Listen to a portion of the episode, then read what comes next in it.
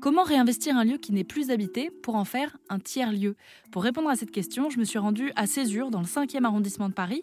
C'est un tiers-lieu qui a ouvert ses portes l'été dernier dans les anciens locaux de la Sorbonne et j'y ai rencontré, entre autres, Angèle de Lambertéry, qui est responsable du développement de plateaux urbains en charge du projet. Ce site-là, du coup, il a été libéré par l'Université Sorbonne Nouvelle parce qu'il il a été construit à la fin des années 60 et il mérite quand même euh, une bonne grosse réhabilitation euh, qui ne peut pas se faire en site occupé, justement parce qu'il y a des matériaux, certains matériaux qui contiennent de l'amiante. Et si on fait des travaux, qui vont être libérés. Et à ce moment-là, ça pourrait être dangereux pour la santé.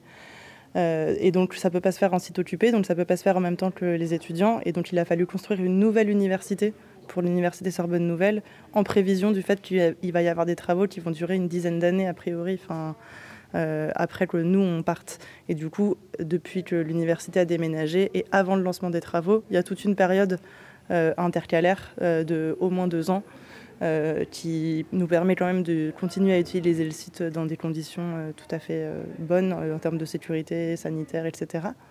C'était pas une réquisition, c'était vraiment, et ça c'est assez intéressant, l'État qui se dit que c'est plus possible de laisser ces bâtiments vacants euh, qu'on ne peut plus avoir euh, un an, deux ans, trois ans euh, d'un bâtiment public qui ne sert plus à rien. Ça, c'est un point intéressant, je trouve, parce que vous, faites ça depuis à peu près dix ans. Donc j'imagine que vous avez vu évoluer cet univers du tiers-lieu, l'image que ça en a, le fait de devoir faire de la pédagogie, expliquer ce que c'est, etc. Est-ce qu'aujourd'hui, c'est plus facile d'expliquer aux gens que dans le quartier, un tiers-lieu va s'implanter ou que bah, c'est intéressant de ne pas laisser les bâtiments à l'abandon et de les utiliser? Oui, complètement. Bah, du coup, on a Simon Lennet, qui est, ici, qui est le fondateur de Plateau Urbain et qui est, le directeur général de Plateau Urbain, qui du coup euh, bah, est là depuis le jour 1 de Plateau Urbain. Donc ça fait 10 ans que, que Plateau Urbain existe, d'abord sous statut associatif et maintenant sous format coopératif. Euh, et il y a eu une vraie évolution du regard porté, que ce soit par les politiques euh, publiques de manière générale, par les propriétaires privés aussi, et par les riverains euh, qui appréhendent aussi complètement différemment euh, ces objets-là et qui le voient avec beaucoup moins de méfiance, euh, je pense, qu'au tout début. Donc je ne sais pas si tu veux parler de, l'évolution. Enfin, toi qui as vraiment vu ça depuis dix ans, depuis l'idée fondatrice de, de, Plateau Urbain jusqu'à maintenant, où c'est l'État qui vient lui-même nous proposer des sites quand il sait qu'ils vont être vacants. Oui, bah, déjà de base, on n'a rien inventé. on peut citer l'hôpital éphémère. Euh, qui a eu lieu à la fin des années 80 dans le 18e. C'était l'occupation de l'hôpital bretonneux. C'était une mise à disposition de la PHP pour un collectif d'artistes. Donc en fait, il y a eu des cycles en fait dans l'occupation temporaire légale de bâtiments.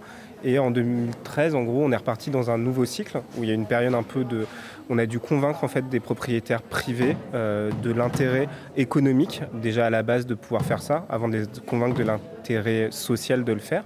Et à partir de ce moment-là, il y a une mise d'agenda côté politique, et ça c'est traduit par des métropoles comme la métropole de Lyon ou celle de Lille qui vont lancer des marchés, des appels d'offres, comme la ville de Montpellier cet été va lancer les permis d'imaginer, euh, demandant à des personnes de réfléchir à qu'est-ce que pourraient devenir ces sites euh, pour la ville. Donc c'est utilisé pour faire la bande-annonce d'une politique urbaine euh, par les collectivités.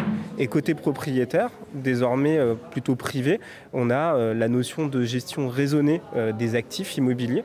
laisser des bâtiments vides, c'est aussi stupide parce qu'on va provoquer une nouvelle consommation d'espace alors qu'on pourrait utiliser le déjà là et euh, créer des projets. Voilà pourquoi ce projet Césure est né dès le déménagement de la faculté de la Sorbonne l'été dernier, aussitôt parti, aussitôt remplacé par ce projet temporaire, culturel et social qui vise à créer du lien. Césure, le lieu des savoirs inattendus, devrait ouvrir au public prochainement. En attendant, la programmation est à destination des résidents, associations, étudiants ou artisans.